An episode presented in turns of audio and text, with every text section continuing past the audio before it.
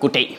Vi danskere har altid haft en tendens til at være en lille smule teknikforskrækket. Da computeren kom, puha, det skal man ikke bruge al sin tid på. Og mobiltelefoner, hvad sker der med dem folk? De bruger dem bare hele tiden. Du får kraft ind i hjernen, hvis du snakker i dem. Åh, nem idé, hvad skal det nu til for? Og rejsekortet, det virker jo slet ikke, når jeg glemmer at tjekke ud. Hvad er det for noget fis, der ikke virker, når jeg ikke kan finde ud af at bruge det? Og nu er turen så kommet til de af djævlen skabte iPads. Puha, iPads, de tager vores og korrumperer dem. De suger børnene ind i sig, og så sender de dem til Apple, der printer dem ud og sætter dem til at lave nye iPhones i en sweatshop eller sådan noget. Det er i hvert fald det indtryk, man får af artikel efter artikel, der er designet til at give forældre sindssygt dårligt samvittighed, hvis deres børn på et tidspunkt har rørt ved en iPad. Nu siger jeg lige noget. iPad'en fejler ikke noget. iPad'en er et fucking awesome stykke legetøj, og hvis børn bruger en iPad som alle andre awesome stykker legetøj, så sker der ikke noget. Det sker ikke noget. Det er ikke noget over. Ja, nu bevæger jeg mig lidt som en anden Dan Jørgensen lidt ind i din privatsfære. Det plejer vi ikke at gøre. Kan du mærke det? Jeg lover, jeg skal nok være nænsom og fugtiggør med sjov og fjol rundt om, lige inden jeg trækker ind. Men Michael, siger du så bare, at børn bare skal have lov til at spille iPad hele tiden? Nej, det siger jeg ikke. Og lad være med at sige det, så irriterende. Jeg siger bare, at der ikke er noget skadeligt i sig selv i at spille spil eller spille på iPad. Læs en retarderet artikel, der vil have dig til at tro, at børn kunne miste empatien, hvis de spillede iPad. Ja, hvis dit barn sidder i 11 timer om dagen uden nogen menneskelig kontakt og kigger ned i en skærm, så mister det empatien. Det gør alle børn, så får de grå stær, og de bliver rastet, hvis ikke der kommer mønter ud af landbrugsdyr, når du trykker på dem. Det siger sig selv. Men hvis dit barn lavede noget som helst andet i 11 timer uden menneskelig kontakt, så ville det også blive sindssygt i hjernen. Hvis dit barn bare sad og læste i 11 timer, eller tegnede, eller lavede perleplader i 11 timer om dagen, prøv, det bliver man idiot af bare gør i fucking 4 minutter, mand.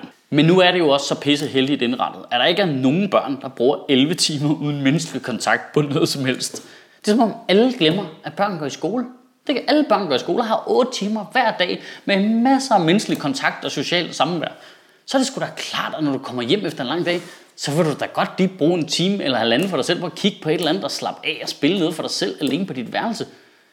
Prøv, prøv at tænke på, hvor meget tid vi selv brugte på at spille computer. Det er simpelthen så hyggeligt, det der. Vi lavede kraftigt meget ikke andet dag efter dag og sidde med det der værelse og spille Atari og Commodore 64 og Amiga. Og vi er sgu da blevet helt normale. Det er et dårligt eksempel, kan jeg godt se nu. Prøv at tænke på, hvor mange ting vi selv har lært af at spille computer, mand. Hele trial and error tankegangen. Det der med at prøve sig frem, analysere og blive dygtigere og dygtigere, og i øvrigt ikke være bange for at fejle. Jeg tror simpelthen ikke, man kan overvurdere betydningen af, hvad det har betydet for mig, at jeg har spillet rollebaseret computerspil, da jeg var barn. Hele ideen om, at du er nødt til at vurdere, hvilken type karakter vil du gerne være, hvilke evner vil du gerne kunne have, hvilke skills skal du have, hvad skal du øve dig i. Hele det der med at træne, træne, træne og blive bedre, når det sidder inde under huden på dig, så bliver det sådan, du analyserer hele verden, så bliver det så tydeligt, at Lars Lykke han kun er level 8, og Inger Støjberg har en charisma rating, der er fucking lav. Og i dag kan iPad'en endda lære børn super brugbare ting, som at lære at læse og stave. Og, altså, det er meget federe i dag. Det der iPad er fucking awesome til at lære børn ting. For du gider jo ikke høre på din fars irriterende stemme, der kommer og siger, nej, men faktisk så 6 plus 2, det er 8. Du vil sgu da hellere fjolle lidt med at have skæg. Det er fuldstændig ligesom, at du ikke gider lytte på, hvad politikerne siger, men hellere vil have, at jeg fortæller dig det. Det er fuldstændig det samme. Så i ugen, der kommer, skulle vi så ikke alle sammen prøve at chille lidt med og projicere vores egen dårlige samvittighed over på andre forældre og øvrigt ikke levende objekter? Hvis du synes, dit barn spiller for meget iPad, så prøv at lege med dit barn. Men nu jammer jeg bare. I stedet for at kigge op for din telefon og sige, du spiller for meget iPad, hold op med det, og så kig ned i den igen. Det er simpelthen så dumt. Eller hvad med at spille med dit barn? Det er genialt. Det er fremragende måde selv at få tid til at spille på. Det er så hyggeligt at spille sammen og opdage nye spil og lære ting og være sammen om det. Det der med at spille computer eller iPad skulle være asocialt, er det mest retarderede, jeg nogensinde har hørt nogen sige. Har I set 4-8-årige med en iPad?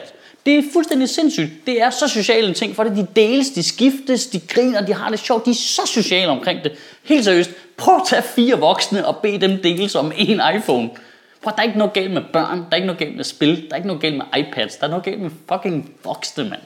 Kan du have en rigtig god uge, og Gud bevare min bare blege ej, jeg bliver sgu så bekymret for vores samfund nogle gange. Det er som om, vi er ved at blive sådan et helt samfund af gamle damer. Det passer selvfølgelig også med, at der bliver flere og flere ældre, men altså, meget unge mennesker spiller for meget computer, unge mennesker de drikker for meget, unge mennesker et eller andet for meget. Ja, eller også har de det bare for grineren, mand. Det går sgu da nok. Og nu er det sgu tid til at lukke computeren og komme ud og opleve mig i mit rette element foran et live publikum, når jeg har premiere på mit nye one-man-show Ytringspligt den 29. september. Du finder dine billetter på fbi.dk-ytringspligt. Og vi er jo som altid sponsoreret af Comedy Zoo her på Sjøtministeriet. Så hvis du har lyst til at hjælpe os, så køber du en gang med en billet til Comedy Zoo. Og i øjeblikket der er der fandme rigtig god grund til det, fordi der er Zoos suveræne sommershow hele juli måned på Comedy Zoo i København, hvor Carsten Eskelund er vært for nogle af landets bedste komikere. I næste uge er en af gæsteværterne Linda P. Du finder som altid dine billetter på fbi.dk.